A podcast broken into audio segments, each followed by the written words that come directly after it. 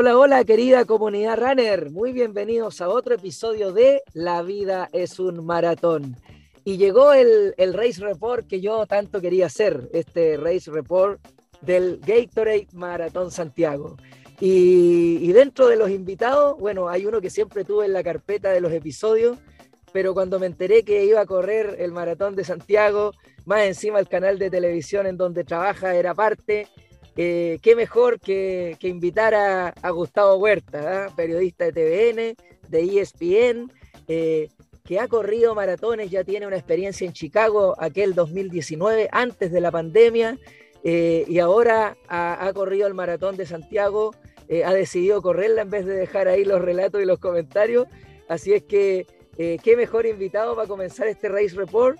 Y, y bueno, además es escritora, ¿eh? Así es que eh, por aquí una motivación permanente, sobre todo en el área que, que yo me muevo como kinesiólogo, en el área de la neurorehabilitación, eh, que co- conocido ahí de Felipe Herrera, que fue alumno mío, que es muy inspirador ahí con, con el tema de la discapacidad y que lo he invitado a algunas cosas, así es que para mí es un gran honor tenerte, Gustavo, eh, en La Vida es un Maratón. ¿Cómo estás? Grande, Cristian. Bien, bien, muchas gracias. Gracias por la invitación. Gracias por eh, contar nuestras experiencias, ¿no? Teniendo en cuenta lo que nos gusta hacer, nos gusta correr, nos gusta hacer deporte, la actividad física, movernos. Así que aquí estamos, a disposición. Oye, cuéntame, tú eh, comenzaste a correr hace aproximadamente cinco años. ¿Cómo nace esa motivación por el running? Porque yo sé que eres deportista así como yo, de, de pichangas de barrio, quizás te lo más. Pero, ¿cómo nace eh, esta pasión por el correr? Sí, bueno, de siempre fui bien deportista, eh, en la escuela, en el colegio, participaba de todas las actividades, fue, fui siempre muy futbolero, eh, jugué en divisiones menores, estuve diecisiete años de mi vida pensando en que la vida giraba en torno a una pelota de fútbol, eh, consumía mucho fútbol, eh, me vine a estudiar a la Universidad de Santiago, jugaba en la selección de la universidad, jugaba como en tres ligas, en la selección de una liga. Eh, y después, bueno, teniendo en cuenta la parte profesional, el trabajo, los horarios, después familia, eh, eso fue bajando, ¿no? Fue bajando esa intensidad y la frecuencia con la que yo jugaba fútbol. También de repente jugaba tenis, en fin. Pero el correr no lo tenía, pero contemplado para nada. Eh, y se fue dando, se fue dando a poco. Eh, recuerdo en alguna oportunidad... Eh, tuve que ir a un neurólogo, andaba con unos dolores, un poco en la cabeza, eh, en las extremidades, eh, me tuve que hacer una, una resonancia, un escáner, y el doctor se sentó y me dijo, ¿sabe qué? Usted tiene que volver a hacer deporte, porque claro, ahí le conté mi vida, que era muy deportista, eh, que no lo estaba haciendo en el último tiempo, llevaba un poco más de un año sin hacer nada, y dije, bueno, aquí vuelvo, eh, el fútbol en ese momento estaba un poco complicado volver, y empecé a trotar, empecé a trotar de a poco. Me costó, me costó la primera vez que corrí tres kilómetros, quedé muerto, y yo decía, pero ¿cómo si yo juego? Y cuando uno juega en liga, si bien la intensidad no es la misma que en un fútbol profesional, igual en el trayecto, en el traslado entre el campo de juego, uno se mueve harto. Yo en ese sentido jugaba de seis, entonces tenía que correr y moverme harto. No sé, eh, en el fútbol profesional tú puedes recorrer, dependiendo de la posición, eh, entre diez, once kilómetros, ya yo pongo acá siete, ponte tú, pero acá claro. Salí a trotar tres kilómetros y quedaba muerto.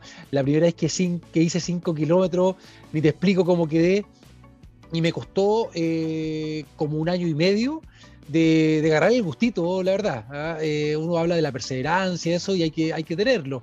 Yo le digo a mis amigos, los que están empezando, oye, si no es fácil, vaya un mes, vaya a entrenar a full y va a llegar otro mes que no vaya a hacer nada. Y me decían, ¿pero cómo? Bueno, es verdad, no todo les pasa, pero a mí me pasó y tengo amigos que también le ha, le ha pasado eso, que han tenido esa experiencia.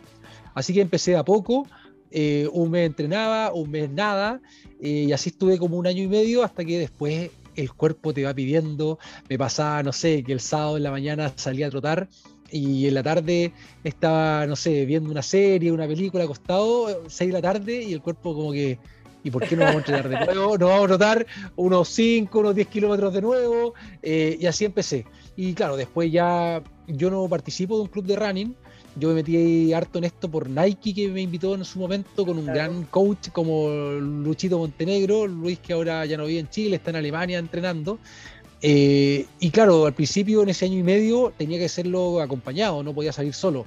Y después de eso, nada, yo entreno habitualmente, claro, con un programa, un entrenador, pero en salir a trotar, habitualmente en la semana lo hago solo, además teniendo en cuenta mi, mi horario, que o algunos entrenan muy temprano en la mañana, que es donde yo estoy trabajando, o algunos entrenan ya tarde-noche, tarde-noche, que es cuando yo estoy trabajando. Entonces, mi rato es libre en la mañana, como después de las nueve de la mañana, y ahí puedo entrenar, pero tengo que hacerlo solo. Espectacular, no, claramente tus horarios de trabajo eh, han, han llevado a que, a que entrenes en otro horario y, y tus ventanas, claro, permiten que eh, lo puedas hacer de esta manera, po. Y como dices tú ahí, yo me acuerdo, ¿eh? ese primero, yo también corrí cinco kilómetros la primera vez cuando mi amigo Pedro me dice, corre de tal lugar a tal lugar, y me pasó exactamente lo mismo, una cuestión que yo no entendía cómo, si en el fútbol yo era puntero derecho y corría toda la cancha, siempre me caractericé por correr siempre, eh, pero esto era diferente, era diferente, y, y al inicio no era muy motivante, la verdad, porque no me Exacto. generó una sensación de,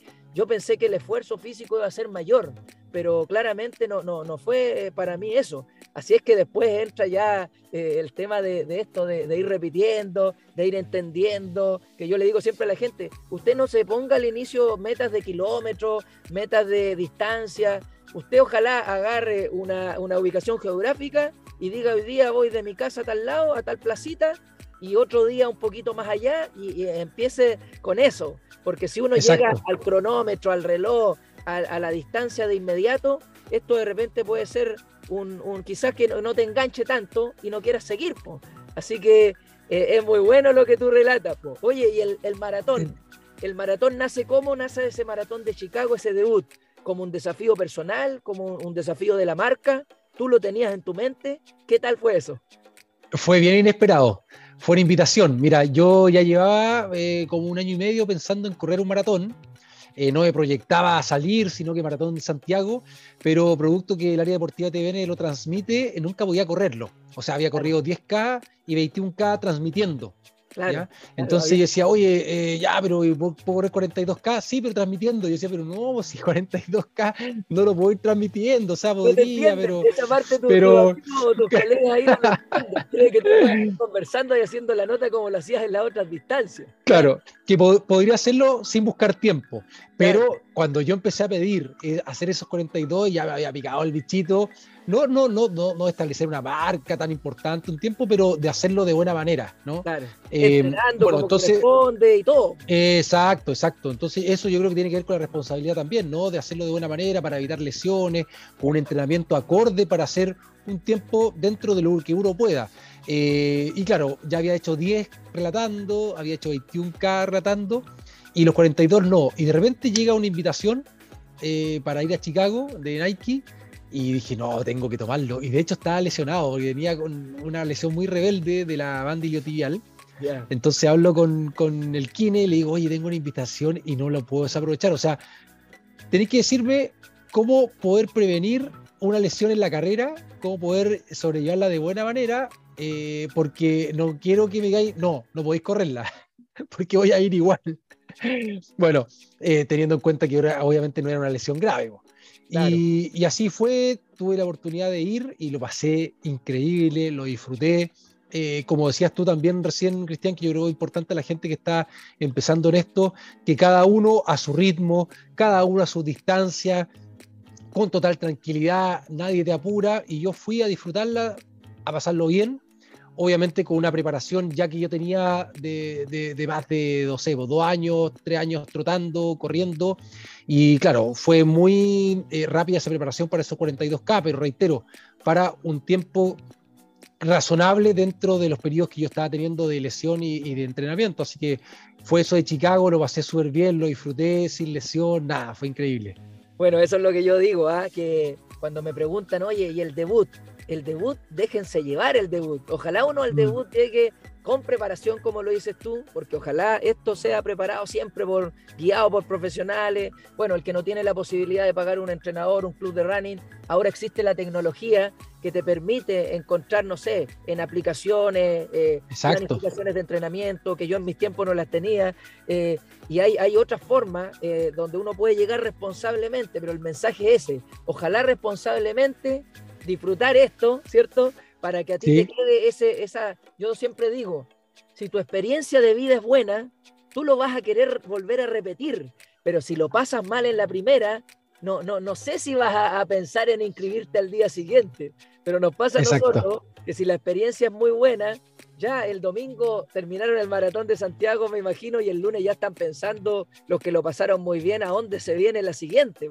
Entonces, entonces en eso esto, estoy. En eso estoy, ¿viste? Entonces, eso es, es, es lo, el mensaje, y, y como dices tú, algo muy importante de entender, que yo igual lo he entendido a lo largo del tiempo, que son ocho años corriendo del dos mil catorce, y que es eso de, de tus capacidades, de, de entender que esto es personal, que, que tu capacidad tiene eh, un límite de, de no llegar más allá, pero sí, si tienes una capacidad para poder ir bajando tus tiempos, eh, para ir eh, mejorando, el que, el que entrena acá va a mejorar siempre, y eso es lo lindo de este deporte, que por ahí, si no tienes mucho talento, amigos me han dicho, oye, yo no tenía talento para educación física en el colegio nunca, y me puse a correr, compadre, y tengo amigos y son que, han secos. Bajado, que han bajado las tres horas, y no lo pueden sí. creer, entonces, esto es perseverancia, es lo lindo, es, es, es que te vas mejorando un segundo, dos segundos, diez minutos, una hora que bajaste. Bueno, eh, esta, esta distancia o el running en general te va premiando así. Así que eso es lo lindo, po. Oye, ¿y, sí. ¿y cómo viviste la pandemia? Porque ya, tuviste esta experiencia antes de la pandemia y viene aquí como la, la introducción para el Maratón de Santiago que muchos lo vivieron. Muchos esperaron este Maratón de Santiago por estos dos años que estuvimos ahí entrenando en la casa, tratando de reactivarnos, gente nos siguió, otros se incorporaron. ¿Cómo viviste tú esto para llegar al Maratón de Santiago este ocho de mayo? Sí, pues el, el dos mil veinte, bueno, con la muy buena experiencia que fue en octubre del dos mil diecinueve de Chicago, dos mil veinte dijo, dije ya, ¿cuántos maratones puedo correr? Dos, listo, dos al año, y tenía, tenía listo dos mil veinte dos maratones. Y bueno, desgraciadamente la pandemia dijo otra cosa, eh... me costó un poco entrenar. ¿Estabas inscrito ahí? Digo, ¿cuáles estabas inscrito? No estaba inscrito, pero iba a ser Santiago y el segundo semestre dije ya, Viña, por ejemplo. Perfecto. Pero lo tenía contemplado. Sí. Ya estaban en tu planificación. Es, exactamente, sí. Lo, lo, de, lo de Santiago no iba a tener problema con la inscripción por el tema de, de, de T V N eh, y Viña me quedaba un año más. Entonces no iba a, no iba a tener problema. ¿Qué pasa? Y, que se nos bueno, alarga esto. Exactamente. Bueno, seguimos con el tema de la, de, de la pandemia. Me tuve que mover. Yo vivo en un departamento. Mover en el departamento. Seguí entrenando con tus hijos, con tu familia en el departamento. Pero, pero no paré, no paré. Y después de, no sé, de un par de meses, pues eh, moverme también en el, en el recinto, digamos, al aire libre, dentro del edificio, los espacios comunes. Ahí tenemos un pequeño patio, en el quincho, ahí entrenando. Y después, un día, hicimos una actividad de beneficio de una fundación eh, del colegio de mis hijas eh, para incentivar a los papás, los apoderados, movernos, hacer una actividad física. Y dije, ya, eh, movámonos en la casa un kilómetro, cinco kilómetros, el que tenga un espacio más grande, en fin. Y me puse a trotar por el estacionamiento e hice diez kilómetros. Sí, eh, el estacionamiento eh, era un trayecto como de treinta y siete metros. Ahí ida y vuelta eh, y fue igual entretenido, entretenido. Obviamente que ahí no agarráis ritmo, velocidad, nada, po, pero eh, eso fue lo que tuve que hacer en, en pandemia. Logré fortalecer harto. Habitualmente yo me cuesta hacer un trabajo físico. A todos soy muy cuenta, malo para... A, a todos sí, nos cuenta. Soy, malísimo, pero es muy recomendable, hay que hacerlo sí o sí. Entonces me, me ayudó, me sirvió para, para eso durante la pandemia. Mira qué bien. Oye, y el Maratón de Santiago, entonces tú con tu equipo ya lo tenías conversado, que no ibas a estar ahí de, de protagonista relatando, comentando, sino que corriendo. Exacto. Eh, sí, no, ahí ya tenía la autorización, tenía el permiso. Ya, ¿y cómo llegaste a, a este Maratón de Santiago? Eh, vamos, vámonos al, al, a la carrera propiamente tal, ya, eh, eh, ¿cómo viviste esta semana previa? Eh, muy nervioso, ya con la experiencia eh, anterior ya, ya tenías algo, pero esto era diferente porque es un circuito nuevo, para ti, para todos. Eh, ¿Cómo estuvo esa semanita previa y, y cómo estuvo el, el, el día de la carrera? ¿Sabes qué? Lo viví con más ansiedad, eh, pero fue aún más atractivo que el primer maratón. Sí, tú me dices, pero ¿cómo? Y, lo, y además que el otro era Chicago, bueno, en fin. Claro. Lo que pasa es que al otro llegué, dije como voy a disfrutar nomás, sin claro. pensar un tiempo.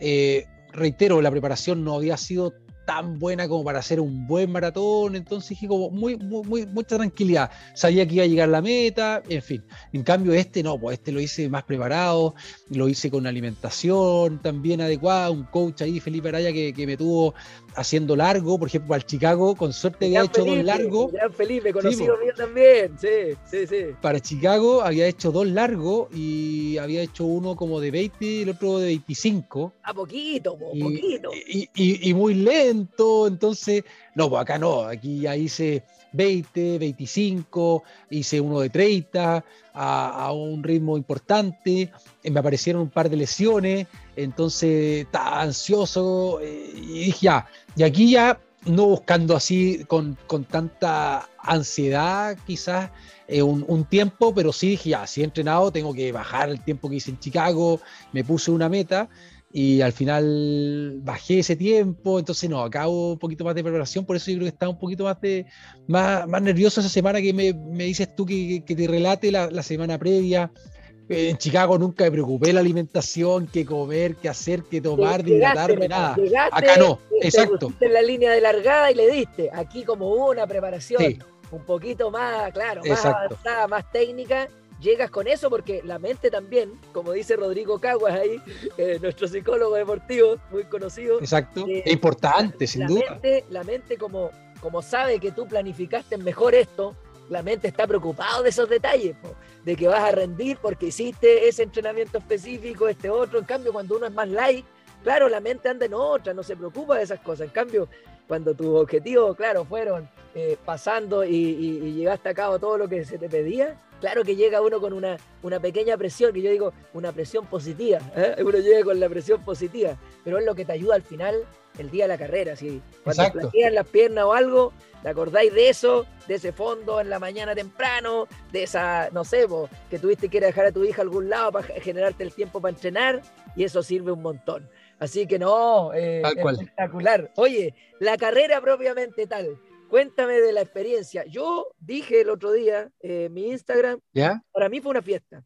Desde el día que llegué a la Expo, para mí fue una fiesta por la energía que, que, que recibí de la gente. La gente tenía muchas ganas de correr, eh, porque claro, no todos tienen la oportunidad de salir a correr maratones al extranjero como quizás uno la tiene, como eh, entonces eh, la mayoría de la gente era la carrera de la vuelta de la pandemia después de dos años, entonces yo sentí una energía muy bonita en la Expo ya, y yo sabía que esto, Eh, pese a todos los quizás inconvenientes técnicos de la, de, de la gente ahí andaba preocupado del horario, la largada, de estas cosas, bueno, al final la fiesta, digo yo, la hacemos nosotros los corredores, y, y, y yo por lo menos lo que me tocó vivir, eh, la gente fue espectacular, o sea, eh, la experiencia mía con el Maratón de Santiago fue espectacular energéticamente, no sé si tú lo viviste así.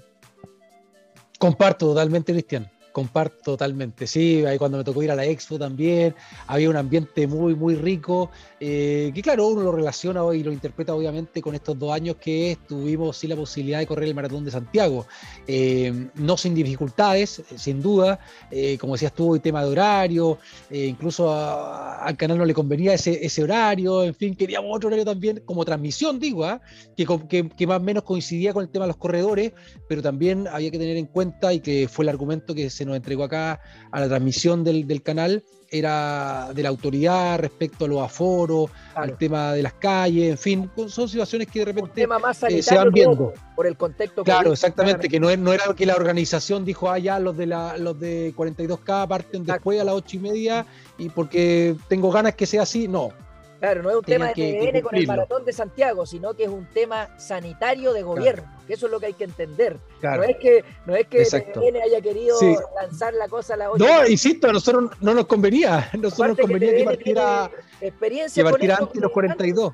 Claro, claro, claro, nosotros nos convenía que partiera antes el cuarenta y dos K, eh, en fin, insisto, fue notable, una fiesta, eh, estuvo muy, muy entretenido, lo, lo pasé muy bien, ya con una carrera programada, planificada. Eh, Cuéntame cómo antes, estuvo ese, decía, ese recorrido, ¿Qué, qué, qué te llamó la atención, cómo saliste los primeros kilómetros, saliste conservador, fuiste a buscar la carrera, cómo se te dio, cuéntame un poquito de, ese, de esa vivencia.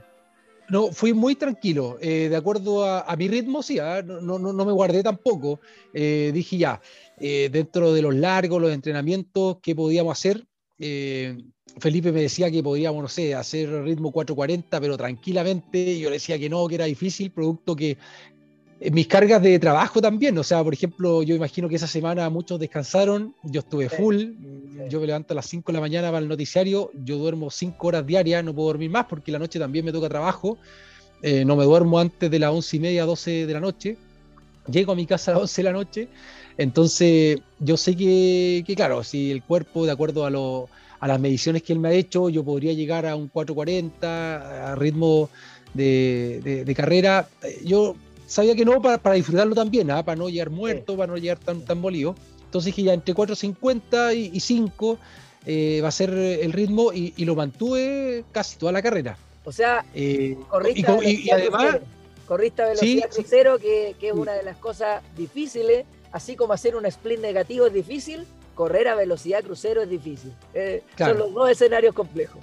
Sí, también fui muy respetuoso y responsable con los gel, con las pastillas de sal y con la hidratación obviamente en todos los puestos. No me salté ningún gel, ninguna pastilla, no me olvidé que en Chicago me acuerdo que fui ya y no me acordaba muy bien en qué kilómetro, ya, y después era como a pura sensación nomás.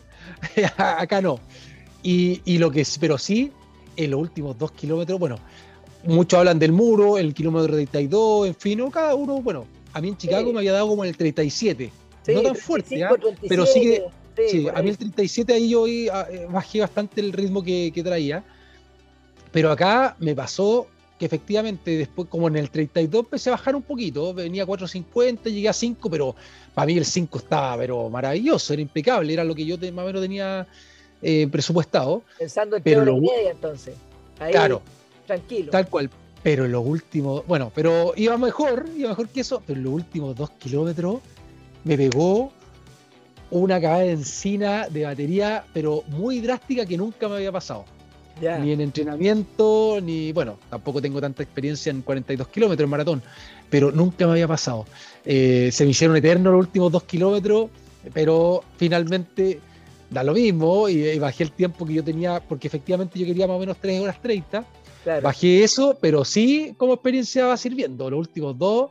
Totalmente. Wow, me vine, me, y aparte, me, y aparte esa parte del recorrido no era muy atractiva para los pies porque nos encontramos con estos adoquines y había que decidir entre esa ciclovía o no y se hizo exacto. Eterna. Fue largo, ese, sí. ese, esos últimos dos kilómetros fueron largos. Yo también los yo sentí. Creo que si hubiese sido, si hubiese sido sí. La meta, eh, la moneda, sí. Yo creo que no, no, no hubiese sido así.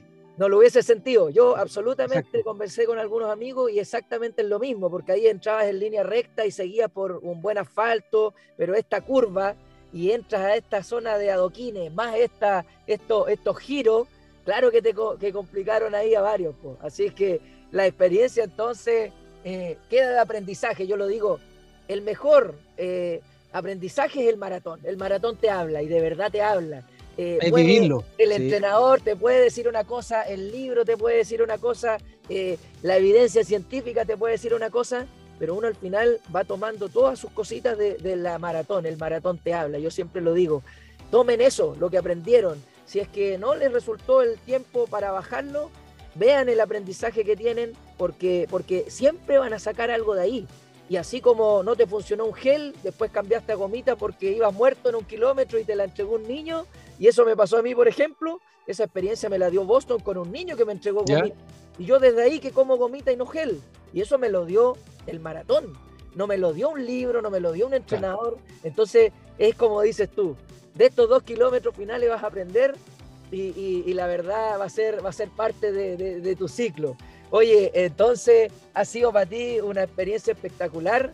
Eh, la energía de la gente, como te decía, fue muy bonito en el maratón, muy bonito. Se notaba esa, esa, esa, esas ganas de volver y, y esperamos que esto sea eh, la apertura de, de, de las carreras, de volver a vivir esto, de que la gente se siga sumando. Y, y bueno, me imagino que ya estás pensando en otra o todavía muy pronto. No, ya estoy pensando en otra. No sé cuál, pero sí o sí, eh, el segundo semestre. Septiembre, ya. Octubre. Sí, perfecto. No, sí, no, sí. Me, me, a mí me gustó la distancia, me gustó preparar para un cuarenta y dos kilómetros. Eh, me ayuda el hecho de, de entrenar eh, con esos ritmos, ¿no? eh, semanales. me ayuda también para estar despierto en, en mi trabajo totalmente, muy temprano en la mañana y llegar después de la noche activo. Las endorfinas que por tus horarios que son extremos, las endorfinas del entrenamiento sin duda yo creo que son un plus tremendo para ti, así como me, yo digo de repente llego a la casa eh, seis de la tarde muerto y mi señora me, me mira a la cara y me dice sale a correr, agarra la zapatilla y sale a correr, ya mi amor, hago caso, salgo. Porque claro, cuando llego me baño con las energías, agarro a las niñitas, vuelvo, me da un segundo aire que me permite estar como papá todo ese tiempo y después eh, compartir lo que queda de día para iniciar el otro día el trabajo. Así que me imagino que para ti es lo mismo, exactamente lo mismo.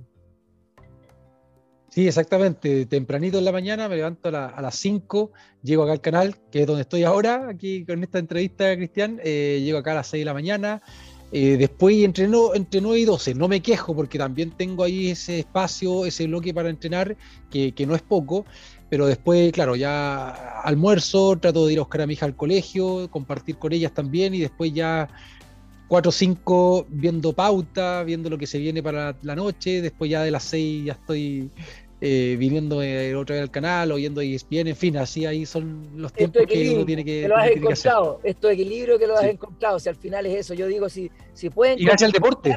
Claro, es gracias al deporte, si pueden complementar el deporte que sea, pero en este caso para nosotros el running, la verdad, eh, los invitamos a eso, eh, no es fácil, sabemos que hay que sacrificar algunas cosas, pero uno tiene que estar dispuesto a sacrificar, eh, yo siempre digo, yo no voy a gastar una hora de Netflix porque para mí esa hora, eh, aunque no lo crean, es una hora que me puedo subir a la trotadora y puedo entrenar.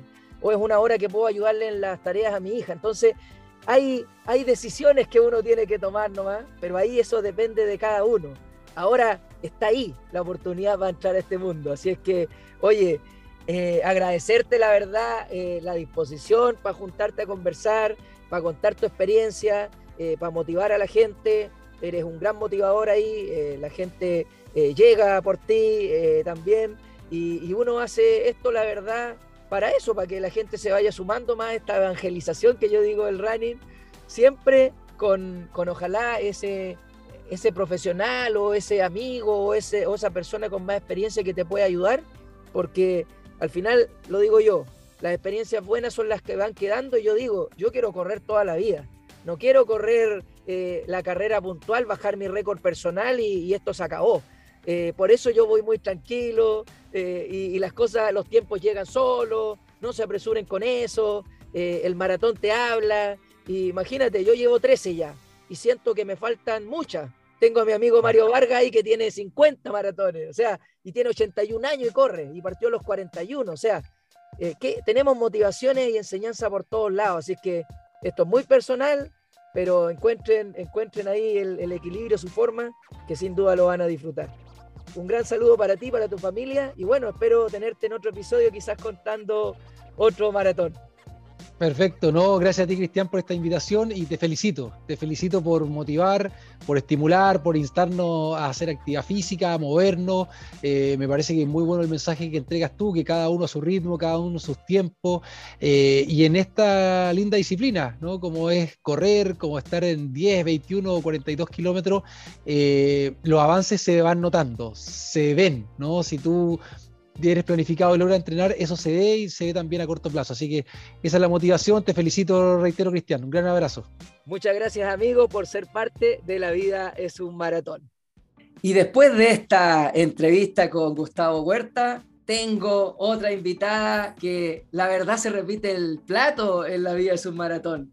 Episodio treinta y cinco, ¿se acuerdan cuando hablamos del Dopey Challenge ¿ah? en Disney? ¿Se acuerdan de la Dani Kusanović?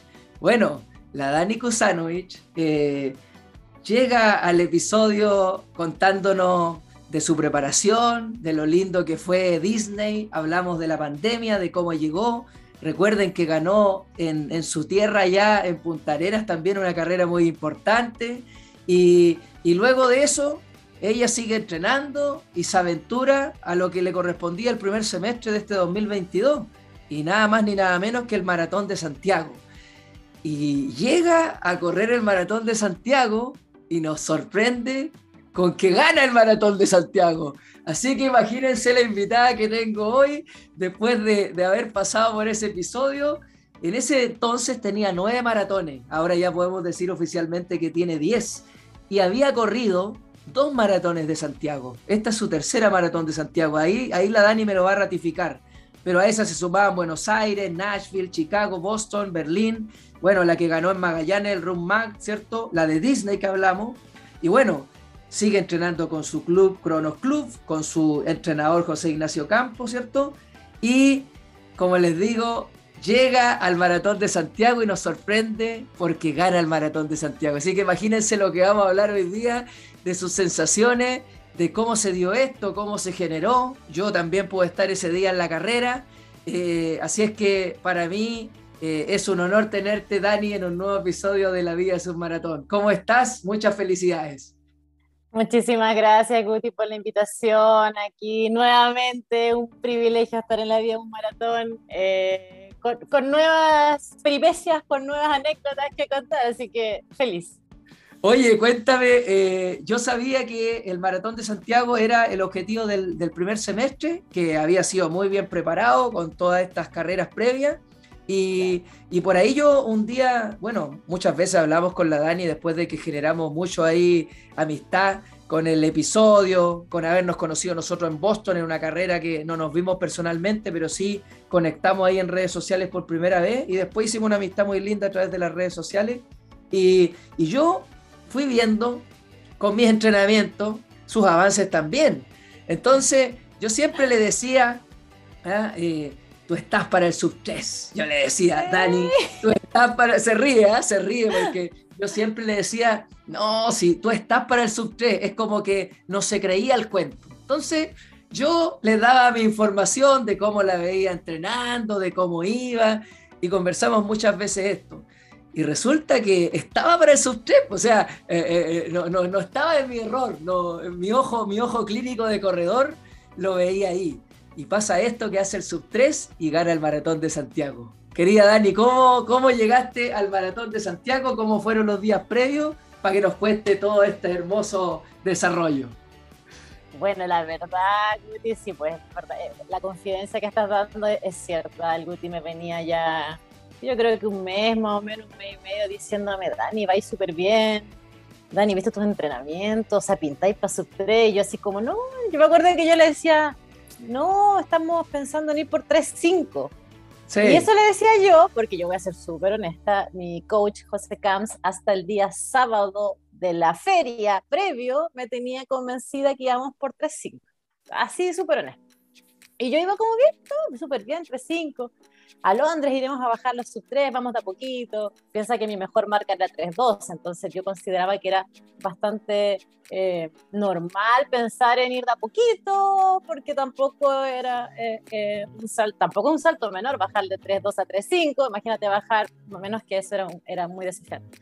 Entonces, claro, y, yo, y ratifico, decía, ah, me lo decía, la Dani me lo decía, no, si voy tranquila pensando en Londres, como que Londres era la posibilidad, era, era, la, exacto, era como la posibilidad, pero me decía, no, si me voy tranquila con esto, en ese tiempo tres cinco ya vamos haciendo la pega, tranquila, pero algo pasó, algo claro, pasó. Entonces, pues, bueno, días previos fui a la, a, a la expo, fui a mostrar mis kits, estuve con los chiquillos, me encontré con mucha gente, etcétera, etcétera.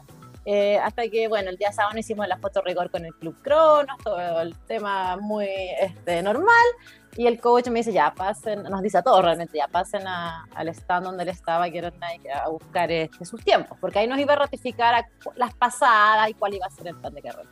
Claro. Ya, pues entonces yo voy y, y, y, y me acerco, abre su, le digo la Biblia, yo su gente, claro, claro. Y me dice, ya Dani, este, lo que te voy a decir ahora es lo que es el plan de mañana, ¿no es cierto? Así, o bueno, eh, lo primero que quiero que sepas es que esto lo estoy, eh, lo calculé en base a tus controles, a tus pistas, a todo lo que así que lo que está aquí es real.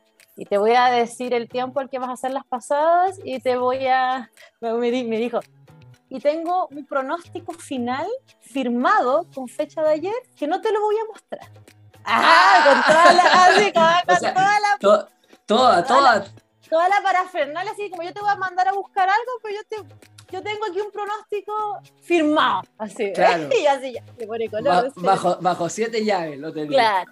Bueno, cuento corto, me dice ya, dale. Entonces tú estás lista, mañana vamos por el sub tres, mañana tú te conviertes en maratonista sub tres y las pasadas son esta, esta, esta, esta es la estrategia. No voy a entrar en detalle porque básicamente sí. Más o menos conocen. Eh, y yo como que me acuerdo que no entré en negación ni nada, pero sí le pregunté, eh, J I, porque yo digo J I, ¿los números dan? ¿De verdad? Como buena, como, como buena ingeniera, ingeniera. Como buena ingeniera, claro, como claro. Buena ingeniera. Así no, como, ¿los números dan? Así como, ¿seguro? Ah. Y me dijo, sí, dan. Mándame el Excel, por favor, casi claro, le dijiste. Claro, claro. Me dijo, sí, dan. Y yo le digo, bueno, si los números dan, a por ello, ¿no? Mira. Y eso fue. Mira. Y eso fue. Me fui a la casa, todo, y con esa misión, digamos. Me, fui, me sentí como que me iba con una misión importante para el otro día.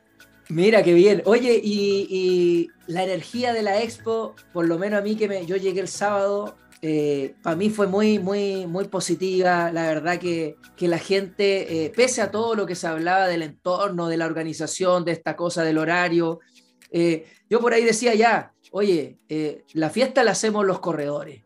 Y, y, y olvidémonos de estos detalles de cosas que, que, que, que claro que nos pueden afectar, pero al final la carrera lo hacen los corredores. Y sentí una energía muy potente y positiva y muy rica el sábado en la expo. Eh, yo lo dije por ahí.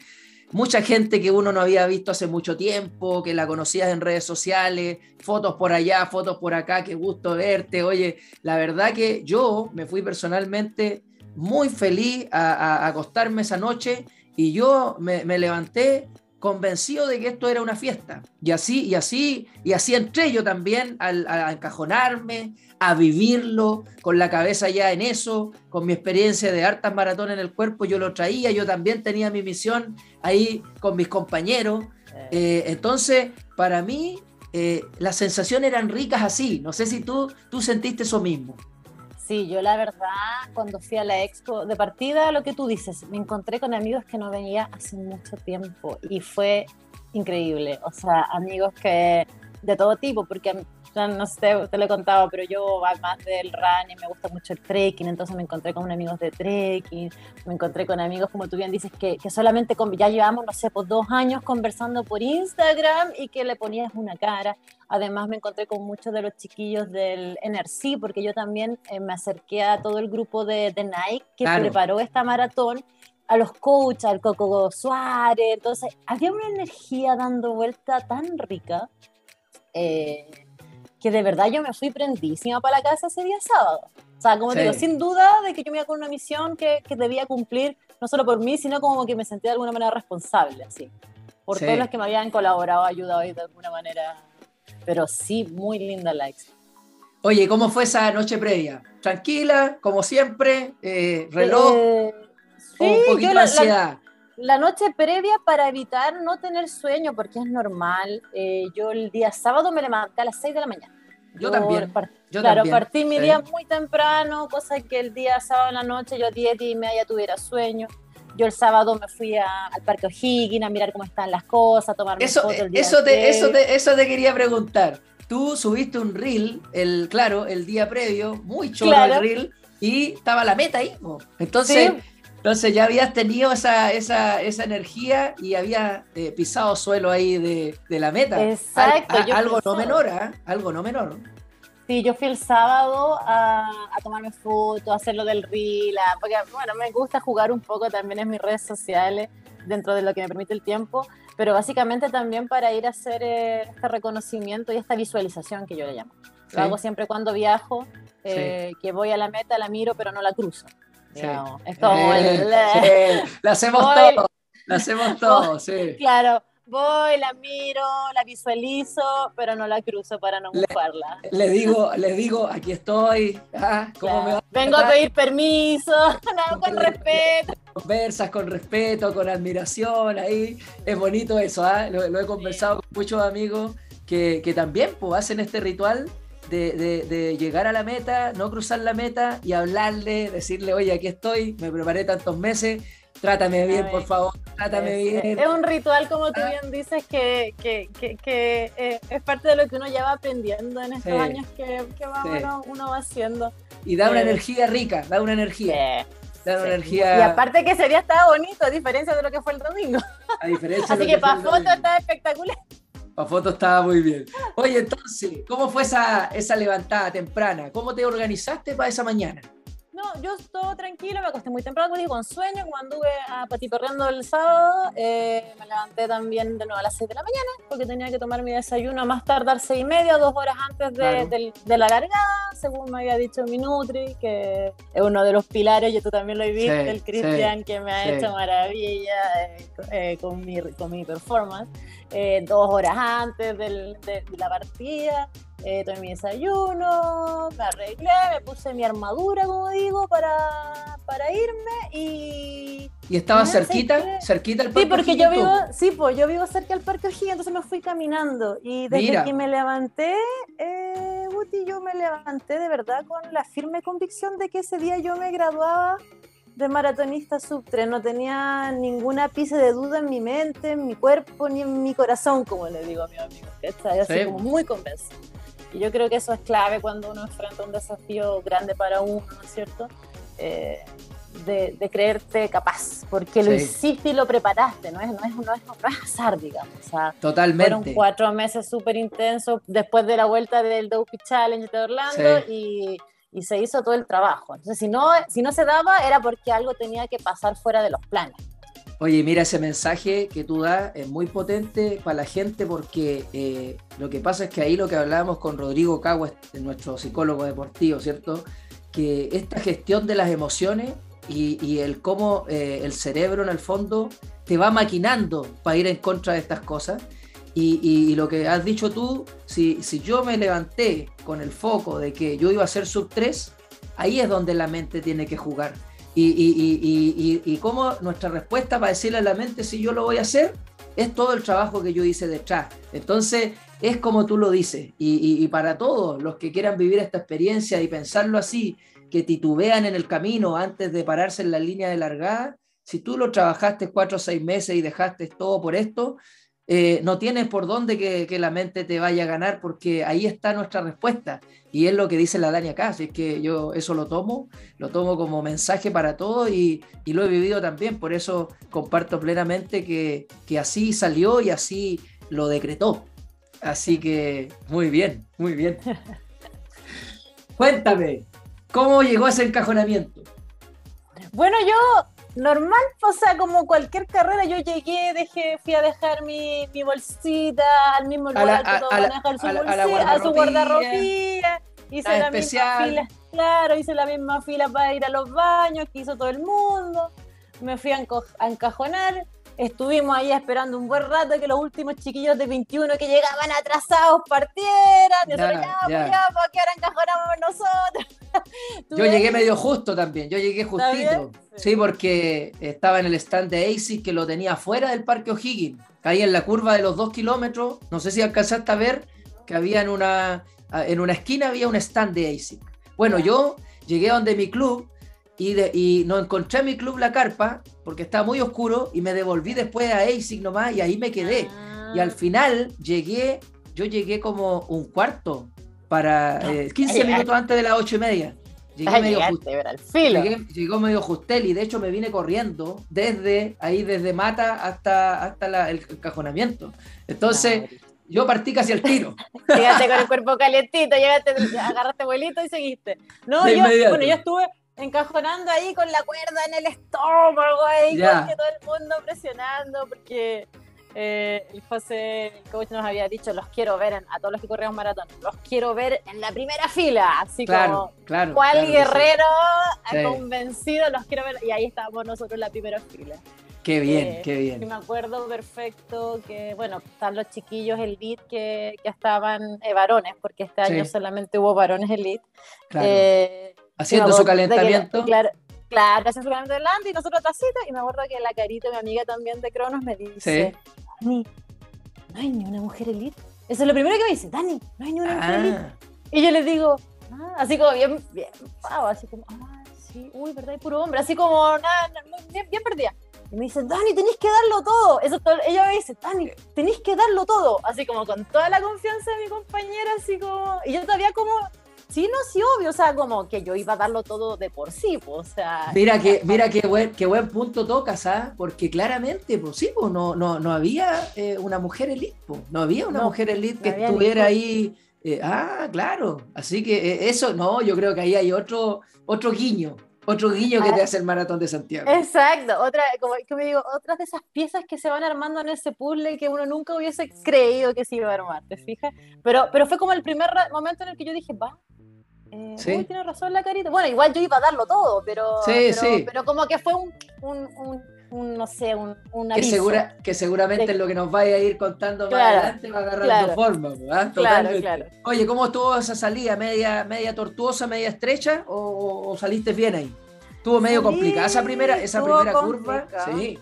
Estuvo eh, complicada la salida, eh, sobre todo porque, bueno, uno es más chiquitita y le toca de repente mirar a, a, a, a los hombres que son harto más altos que uno y, y, y la verdad es que, bueno, yo a mí me dijeron abre los conos, abre los conos, me dijeron y trata de salir del Parque O'Higgins como sí. podáis.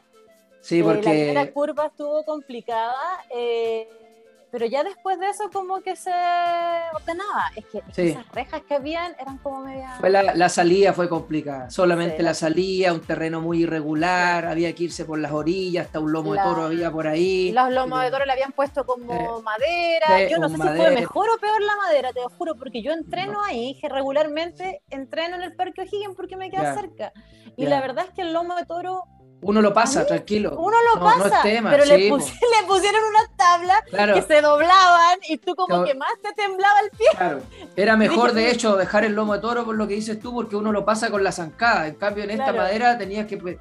Tenías que pisarlo y se, y se, y se doblaba y, de claro. hecho, a la vuelta era como que ya se habían salido algunos pedazos, entonces sí. no, sé, no sé si fue tan buena idea ponerle la madera. Eso es lo que bueno, yo paso pero, por ahí regularmente. Claro, pero es para aprenderlo. Ya, pues, oye, claro. y ahí ya... Cuando ya el grupo se separa, ibas con gente a tu alrededor, conocía que habías conversado, oye, me voy contigo cerca, o, o iba ahí tranquilita y sola.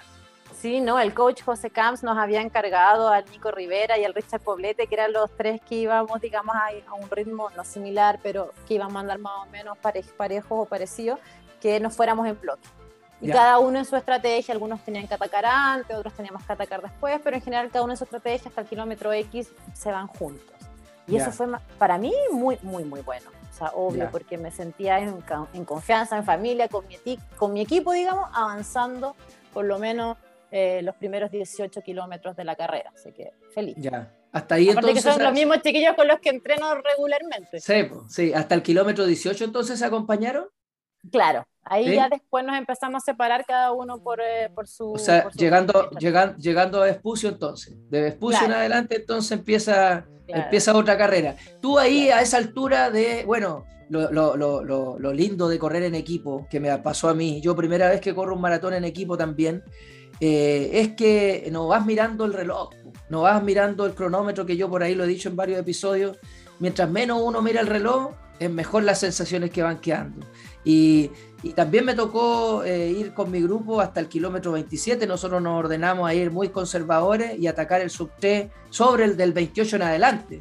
Entonces nosotros nos jugamos una carta un poquito más arriesgada, porque claro, si no te sale la jugada, chao. Eh, esto sí, no, era, en todo caso, era, era más arriesgado. Sí, no, no, no, de hecho, o sea, yo, yo, yo mi instructor, eso, que cada uno tenía su, su, su plan de carrera según el tema, pero yo tenía que, de hecho, mantenerme hasta el treinta. Ya. Ya. Yo tenía que mantener el mismo ritmo hasta el treinta, entonces yo en el diecisiete ya pierdo a los chiquillos, pero porque obviamente voy con mi, mi sí. otro plan de carrera, digamos, pero yo tenía que mantener ese ritmo hasta el kilómetro treinta. Perfecto. Entonces yo conservé energía hasta el treinta y, y, y mi cambio de carrera fue en el treinta. Pero Mira, yo avancé, se, se digamos, por mi cuenta, claro, por mi cuenta desde el dieciocho más o menos hasta el treinta, eh, por mi ritmo, digamos. Oye, y ahí en el kilómetro dieciocho tú ya más o menos sabías, tenías nociones de cómo ibas en relación a, a, al puesto de la general. Nada, o no, nada. Ni pensabas no, en eso, tú avanzabas no, nomás. Yo di la vuelta, yo di la vuelta entre Vespucio sí, y rotonda, mentalmente sí. dije, claro, y mentalmente me dije, bienvenida a Vespucio. Sí, yo no, les dije lo mismo a mis compañeros. Aquí, bienvenida a Vespucio, pues como para hacerlo con algo positivo, sí, así como sí. no decir, oh, llegamos a Vespucio. Sí, sí. No, no, no. Bienvenida a Vespucio, así con a alegría. Mí, a, mí me pasó, a mí me pasó exactamente lo mismo, porque mi último recuerdo del dos mil dieciocho, eh, yo morí en Vespucio. En Vespucio morí, y yo me demoré tres horas cincuenta, pero yo ahí estuve en carpa médica, toda la cuestión. Claro, y yo, yo, yo no me retiré porque me demoraba más en esperar el, el, el, la, fi, la finalización, seis horas, que irme caminando.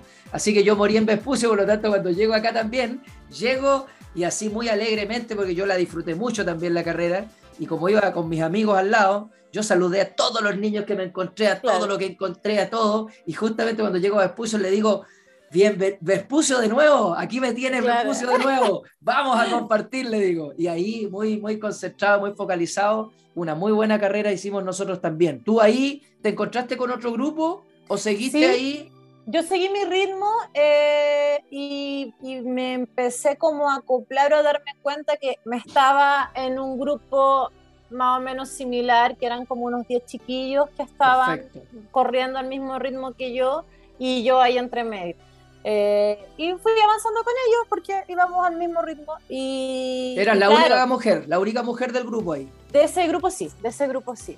Entonces yeah. lo, yo empecé a avanzar con ellos, me sentía cómoda, íbamos a buen ritmo y claro, empezamos a subir Vespucio, Vespucio súper bien, la verdad es que me trató súper bien Vespucio y por ahí por el kilómetro yo creo que ha sido... porque empezamos a bajar como en el veintiocho, ¿no es cierto? Cierto, claro, Francisco, claro, Francisco de Aguirre a la derecha, claro, arriba de Balaguer. Debe haber sido como en el kilómetro veinticinco, eh, que como voy yo y un grupo de hombres, nada más me empiezan como a hacer mucha barra. A mi chica, dale, claro, chica, claro, claro, puedes, eh, sí, mucha, las mujeres me empezaron como a tirar mucha buena onda. Aparte que en Vespucio, digamos que apareció mucha gente, porque mucha, el día también siempre. estuvo, el día estuvo complejo para que saliera sí. la gente, honestamente, pero la gente igual salió, y en Vespucio siempre hay harta gente, y había mucha gente. Yo, sí. eh, la energía estaba muy potente ahí, muy rica. Sí, y yo creo que yo estaba pasando por el... paso bajo nivel que hay en escuela sí. militar, digamos, sí. eh, y, y por ahí alguien me, me grita, vas cuarta.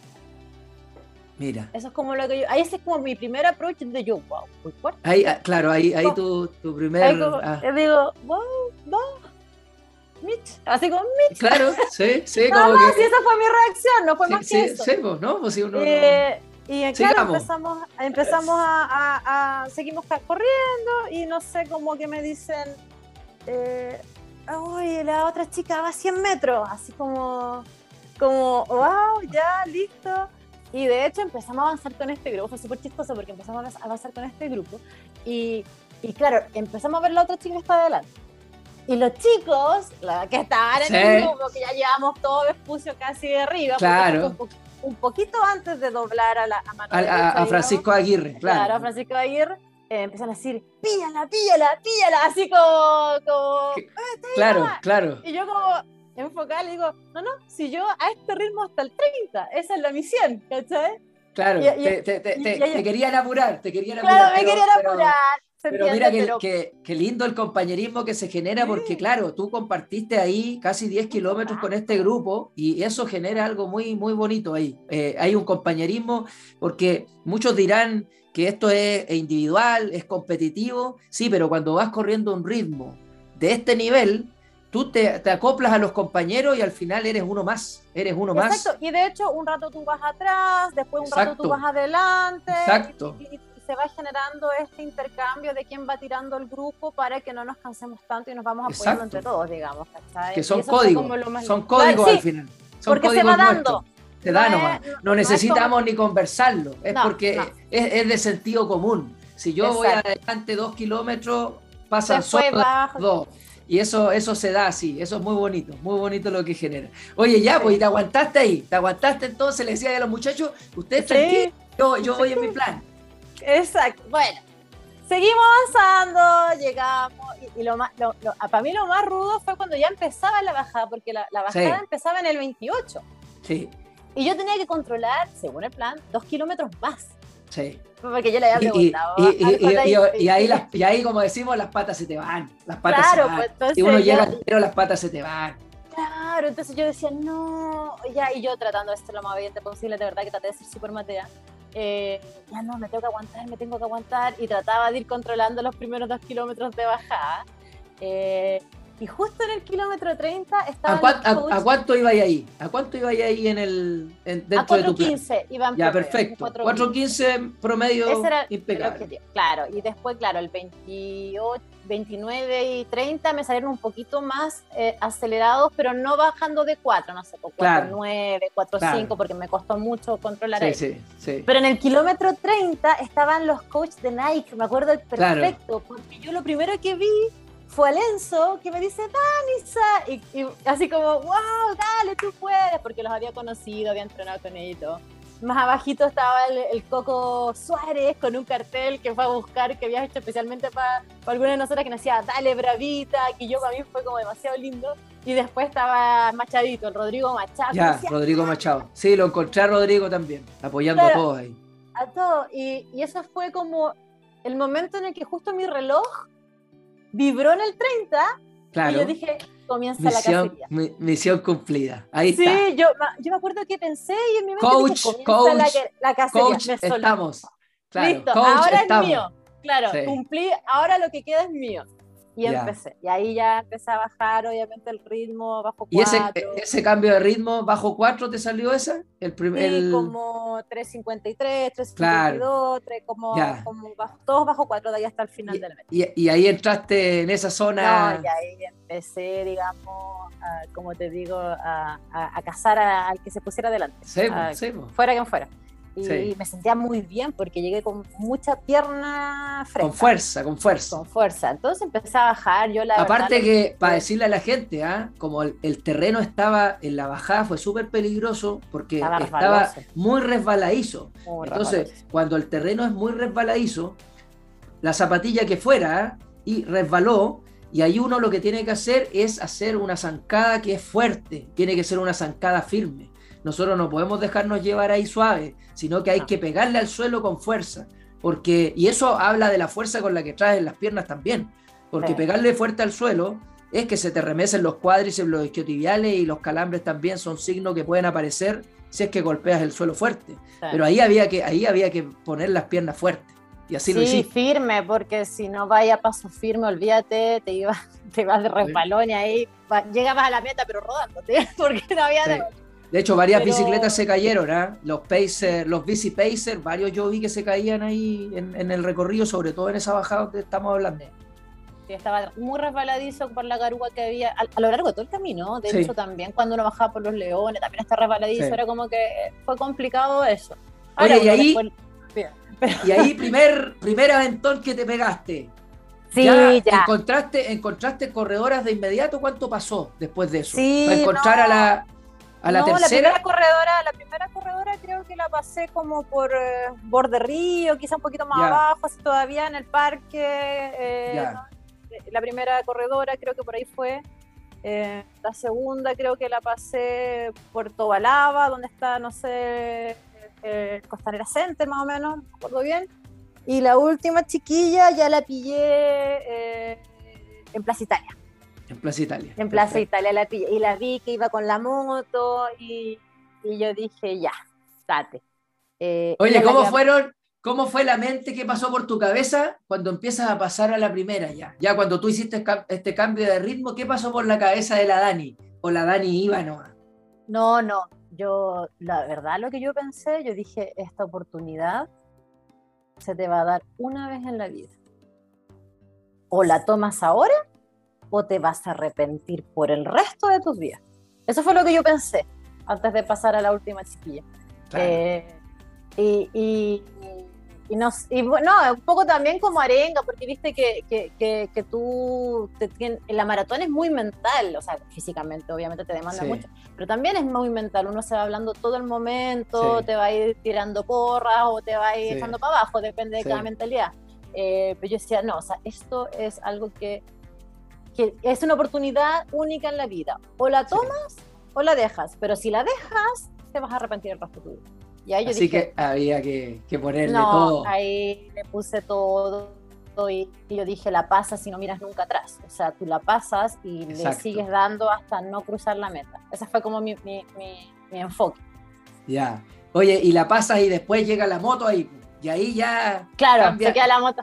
ahí se queda la moto y cambia la cosa. ¿Eh? Claro, se queda la moto, me acompaña todo el rato. Eh, yo, bueno, yo entiendo que la moto, obviamente el canal de televisión y todo, pero yo no entendía lo que estaba pasando porque la sí. moto te puede ir grabando, yo pensaba que te podían ir pinchando de vez en cuando, no más que eso.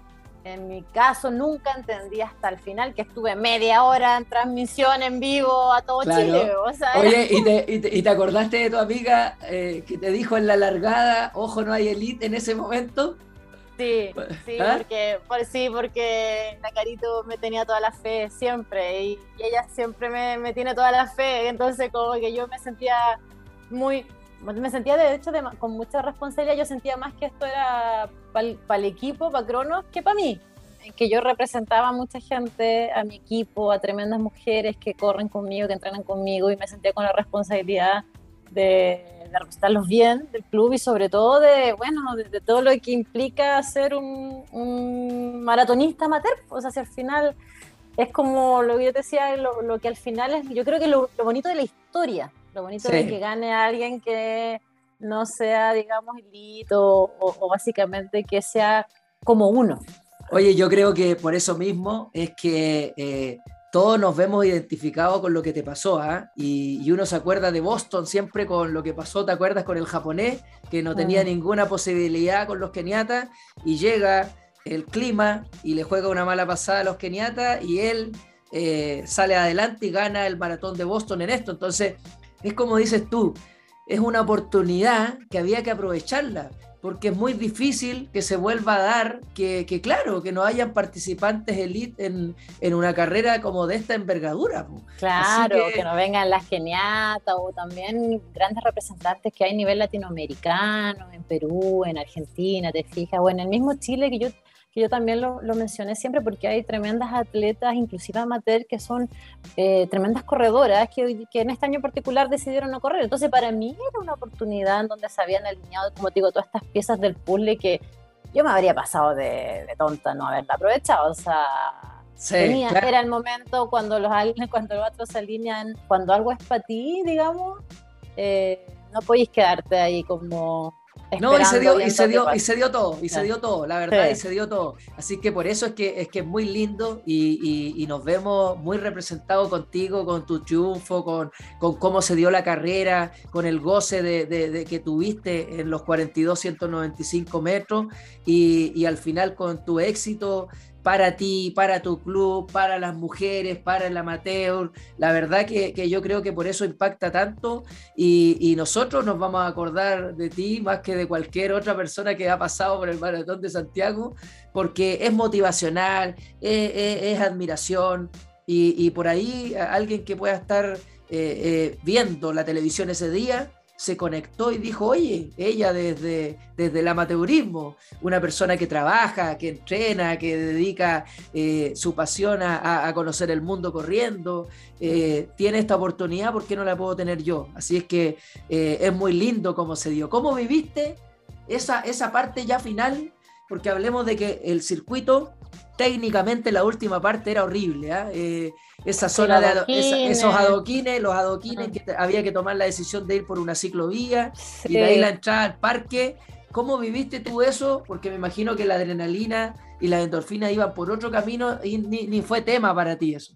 Sí, no, la verdad es que yo iba... Eh, con los chillos de la moto que se portaron un siete porque obviamente te van abriendo el camino, te van cuidando, te van protegiendo para que tú vayas por los mejores lugares, inclusive te van indicando más o menos métete por aquí, pero claro, la parte de adoquines, porque además había un punto de hidratación ahí, sí. al dar la vuelta mojado, que, que nadie, que, que nadie lo, yo no lo tomé, nosotros no lo tomamos. Estaba eh. como mal puesto, era como sí. raro, y además sí. estaba súper resbaloso porque el Gatorade sí. era ahí haciendo yo, yo, el trago. Yo vi que, yo vi que ese, ese puesto de hidratación no lo pescó nadie, honestamente, muy, muy pocos no, lo, raro. era, era, sí, sí. sí pero, pero bueno, estaba ahí, estaba el piso mojado.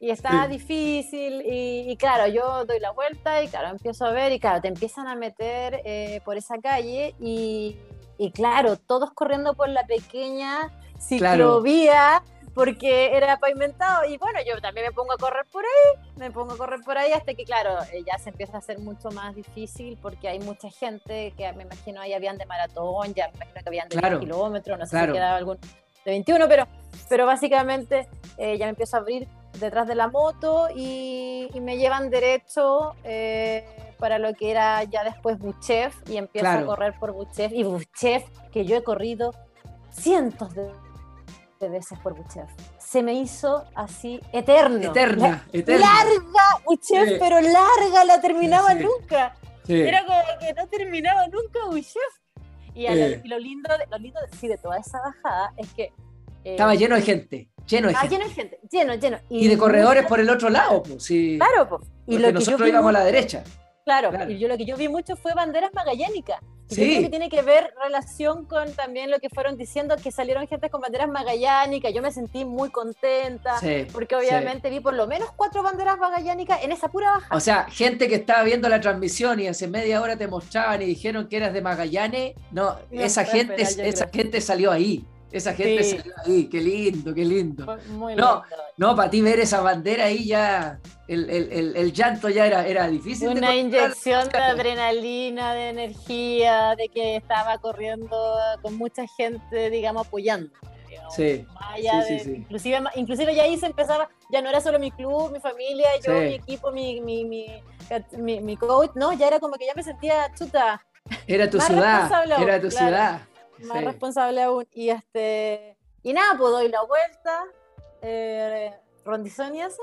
Claro. Eh, y, y claro, voy avanzando y yo digo, ya no queda nada, porque yo me conozco esos caminos de memoria, entonces ya no queda nada, listo, y voy en la mitad antes de entrar al, al parque O'Higgins, y veo a mi coach con la Pame, gritándome la Pame así, Dani, bien, va súper bien, feliz. Y ahí, y le, hiciste, coach, y ahí le hiciste no, un gesto. Claro, le hago sí, la, la, la, se escucha. Sí.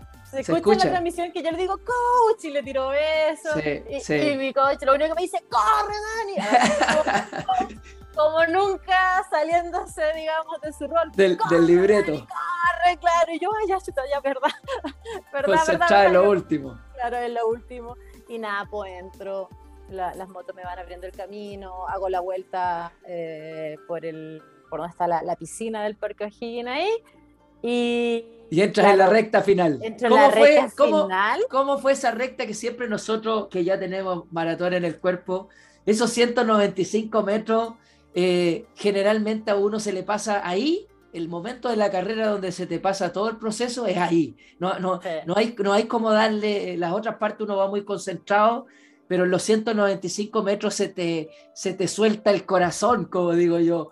Porque, porque sabes que yo miraba ah, el reloj. Ahí yo creo, no sé si ibas en esa, como, como este es otro contexto, no sé si te claro. dio para eso o la, sorpre la sorpresa de que estaba la meta y el reloj ahí. No, no sé. Es que yo me di, di la vuelta y lo primero que veo el reloj... Que era, no bajo, venía, era, era bajo sub tres. Ahí yo decía no venía ya, mirando el reloj, el crono, mi reloj el tuyo, personal, el, tuyo, el mío, exacto. mi crono, yo no lo venía viendo no, hace po. mucho rato. Claro. Hace mucho rato. Eh, entonces yo miro el reloj cuando entro a esos últimos doscientos metros y no lo puedo creer. Cuando y ahí decía, veo... ¿cuánto? Decía dos cincuenta y cuatro, no, una cosa así. dos cincuenta y cuatro, con no sé, ponle cuarenta, claro, cincuenta. Claro. Yo digo, no lo puedo creer, no lo, lo puedo creer. Y, y lo, lo miraba ahí. así y yo decía, lo hice, lo pensaba, lo hice, lo hicimos. ¿Y antes, y antes de, y eso antes de, de darte por que gané el maratón? Es que todavía como que... No lo asimilabas. No, no, y como que mi, mi, mi triunfo en ese momento era que el era maratonista sub tres, era claro. que nunca perdí mi objetivo, digamos. Sí, eh, sí. El, entonces yo miraba y lo decía, lo hice cuatro meses, o sea, como que tú, son poquitos segundos, pero uno piensa sí, tanto tontería. Sí, no, no, sí, que, sí. Claro, y decía, lo logré cuatro meses, como que, el, sí. no, sí. Lo que estamos y, hablando. Y claro, y veo, la, y veo la cinta, obviamente, y digo, ay, la cinta, y lo único que yo decía, fue como Dani, otro. Claro, yo ahí digo, chuta, ya, hay como que, a, después de que ya pasé, dije, ya, voy a ganar esto, lo que no vas a hacer, Dani, es bajar la cabeza, porque obvio, uno cruza obvio. y quiere, y, quiere, y quiere apagar el reloj, no, yo dije, no, hoy día, no, eso no, y cruzo, abro los brazos, tengo una foto muy bonita del momento, saludo, miro la cámara, Eh, me acuerdo que, que muestro mi polera para que sepan que soy de crono. Y luego de eso, apago ah, el reloj, el reloj. Un buen rato. ¿Ah? Oye, y, y, y fue genial. Y como curiosidad, ¿cuánto, ¿en cuánto apagaste el reloj?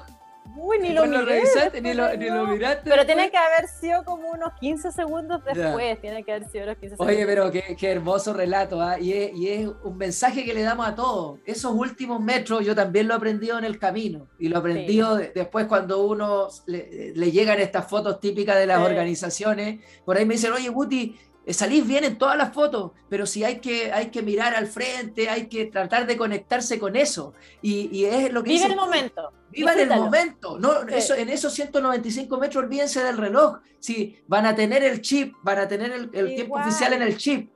Y de verdad, de verdad, eh, eh, miren para adelante, sonrían, no miren su reloj, porque eso queda. Y es lo que hizo la Dani, queda. Eh, eh, es así, es así, qué lindo. Qué lindo, pero lindo. Es verdad que uno lo aprende con el tiempo fallando. Lo aprendes con el tiempo. A todos nos ha pasado, a todos nos ha pasado. Yo me acuerdo cuando corría con la GoPro, que claro, salía grabando, y hay, hay, hay maratones en que salgo con la GoPro grabándome yo y sale la foto. Entonces un día digo, ¿cómo voy a estar perdiendo el tiempo en eso? Digo, y me la empecé a guardar. Ahora ya no corro con la GoPro, pero son cosas que vaya aprendiendo en el camino. Sí. Y, y, y es así. Es parte, oye, es parte del amateurismo mismo, porque es nos parte, vamos aprendiendo en cada parte, carrera, porque es parte no de, somos especialistas. Es, es, es parte de. Oye, y bueno, después viene ya la entrevista. A, bueno, yo llego, imagino, cruzo, me agarran, ¿qué pasaron? No, que pasaron ni cinco segundos, me agarran, entrevista, me ponen la cámara, el micrófono, y, va, y, y vamos, vamos preguntando. Y vamos y, preguntando. Y te salió... Y te salió lo que salió del corazón y todo. Y la verdad que las palabras, eh, yo las vi y, bueno, hablan de tipo, de, de, de esta Dani auténtica, humilde, simpática, eh, alegre. Y, y eso se reflejó ahí. En esos minutos se reflejó eso. Y me parece que mucha gente después lo, lo ha puesto por ahí por redes sociales, que, que le gustó mucho tu autenticidad. Una, una paciente... Eh, A, amiga mía que la veo yo y ella me sigue a mí como toda mi historia corriendo, me dice, oye, me encantó de esta niña lo auténtica y simple que dice. Ella dice, yo era amateur y no venía a ganar esto, y eso le encantó, me dice, es muy merecido. Y ese es como, fue como el sí. mensaje, ¿eh? He encontrado, bueno, la verdad es que sí, pues tú no, no tú te crees que uno tiene tiempo para ir preparando, ah, voy a ganar, voy a preparar lo que voy a... no, nada, o sea, lo que salió ahí es efectivo, es lo que me fue preguntando, además la misma periodista que me fue sacando las cuñas porque me fue diciendo que se siente ser la primera mujer después de diez años, yo tampoco claro. lo sabía, entonces todo lo que fui respondiendo fue lo que me nacía en el momento, obviamente del corazón y de cómo uno es como persona, o sea, no, sí. es lo que es nomás, eh, eh, dicen, eh, eh, es la Dani, es claro, la Dani, po. es claro, la Dani. Eso. Era yo misma la que conversa contigo hoy día con cualquier persona, sí, misma, así era, claro, no, no, era, no, era, no, era, no era más que eso, y desde la humildad, de lo que uno, digamos, eh, sabe que, que es como persona, porque finalmente yo igual dentro de todo, no, no, no es que sea claramente una gran atleta, ni mucho menos, pero sí eh, sentía que igual mi, mi proceso había sido muy lindo, había sido muy... muy eh, sacrificado, igual que todos los que corrimos ese día, entonces yo decía, hablaba desde el corazón, pero yo creo que lo que le llegó a la gente fue eso, o sea, fue que se vio reflejada en mi, en mi, en mi discurso, porque al final era una como ellos. Totalmente, totalmente, y con eso nos quedamos todos, sí, la verdad. Así es que, oye, me imagino que, que ha sido una, una semana ahí de, de mucho, de vorágine, ¿ah? ¿eh? Eh, sí. Y de hecho estamos grabando eh, a una semana de, de, de esto que pasó, ¿eh? a, le, les confesaba aquí a la gente que va a escuchar el podcast, sí. le di una semana a la Dani porque yo lo había conversado que, que, que te quería en el, en el episodio, pero había que vivir esa semana, Concho, y, y, y está muy bien, disfrutar todo, eh, todo lo que te mereces por, por todo lo que ha ocurrido. Y qué motivación más linda para lo que se viene, pues, ¿eh? Eh, sí. ¿Qué se viene para la Dani ahora, después de esto? Eh, Londres, ¿cómo vas a tomarte este proceso? ¿Te vas a dar un descansito ahora? ¿Cómo lo vas a hacer? ¿O ya está ahí con ahora, las pilas puestas? Ahora no, ahora estamos descansando, esta semana fue descanso, ya la próxima, bueno, retomamos la, la, los entrenamientos en el equipo, yo igual pretendo ir a Puntarenas, no sé si la próxima o la que sigue, Eh, tengo algunos trekking con mis amigos de trekking que siempre me apañan, que pues, me, hasta me esperan que termine el maratón para poder acompañarla. Entonces yo la verdad es que esto, este mes ahora eh, sí entrenar, obviamente, pero dentro de todo aprovechar a, a reencontrarme con, mis, con mi gente querida, eh, porque los tenía bien abandonados. Tú sabes lo que significa un proceso de... de maratón, sí. Uno sacrifica hartas cosas, y yo creo que lo que uno más lamenta, si lamentar es la palabra, es sí. que uno quita tiempo a esas personas que uno quiere. Entonces, es, pero sí, sí empezamos full porque, mira, Londres, viste que, Londres está ahí. Eres, Londres está ahí a la vuelta de la esquina, estamos justo para prepararla y, y además como me, me dicen que llegué muy fresca, ah, viste que me dijeron, no, llegaste muy fresca, muy entera, ya me están poniendo metas ambiciosas para, claro, claro. para, para la cartera, entonces, entonces sí. nada, feliz, yo siempre feliz de buscar eh, superarme a mí misma, superar esa versión del día domingo ocho de mayo del dos mil veinte, que ojalá sea mejor cuando cruce el dos de octubre del dos mil veintidós. Oye, qué lindo, qué lindo. Oye, agradecerte eh, por ser parte de, de este episodio de La Vida es un Maratón. Eh, para los amateurs, como te digo, eh, nunca pensé en haber tenido un episodio, sí, sí, el mejor episodio que podría haber tenido era que, que un maratonista amateur en La Vida es un Maratón haya ganado una competencia oficial de, de una carrera en el mundo. Así es que este, espero... que todos los oyentes, este tiene que ser el episodio más escuchado por todos, y se los, voy a, se los dejo ahí de, de presión a todos, porque aquí hay motivación pura. Así es que eh, si, te, si te pillaron esos días en donde cuesta salir a entrenar, si, si te pillaron esos días en donde hay problemas personales, si te pillaron esos días en donde el proceso se te complica, bueno, escúchala a Dani hoy día. Este episodio va a ser el episodio del cuarenta y dos, que no se te olvide, te lo digo a ti. Así es que eh, muchas gracias, Dani, por darnos no, esta, sí, es, sí. esta motivación de energía. Y, y bueno, eh, siempre las puertas de La Vida es un Maratón abierta, más que nunca, eh, para esto que, que es contar los Race Report de esta manera, eh, que nacen del corazón, que no tienen ningún misterio, que no hay ninguna receta, y que cuenta la, el día de la carrera, el proceso y la vida de nosotros, estos locos que han elegido eh, correr por la vida, ¿eh? Eh, así es que muchas gracias. Gracias a ti, Guti, lo pasé muy muy bien, gracias por la invitación. Un abrazo para todos, espero que nos escuchemos en el siguiente episodio de La Vida es un Maratón. Recuerden seguir compartiendo y califíquennos en Spotify para que esto llegue a más corredores, a más gente, que al final ese es el objetivo. Así es que muchas gracias, el siguiente episodio a la vuelta de la esquina, episodio cuarenta y tres, con la sorpresa de Boston. Así es que nos estamos escuchando en un siguiente episodio. Adiós.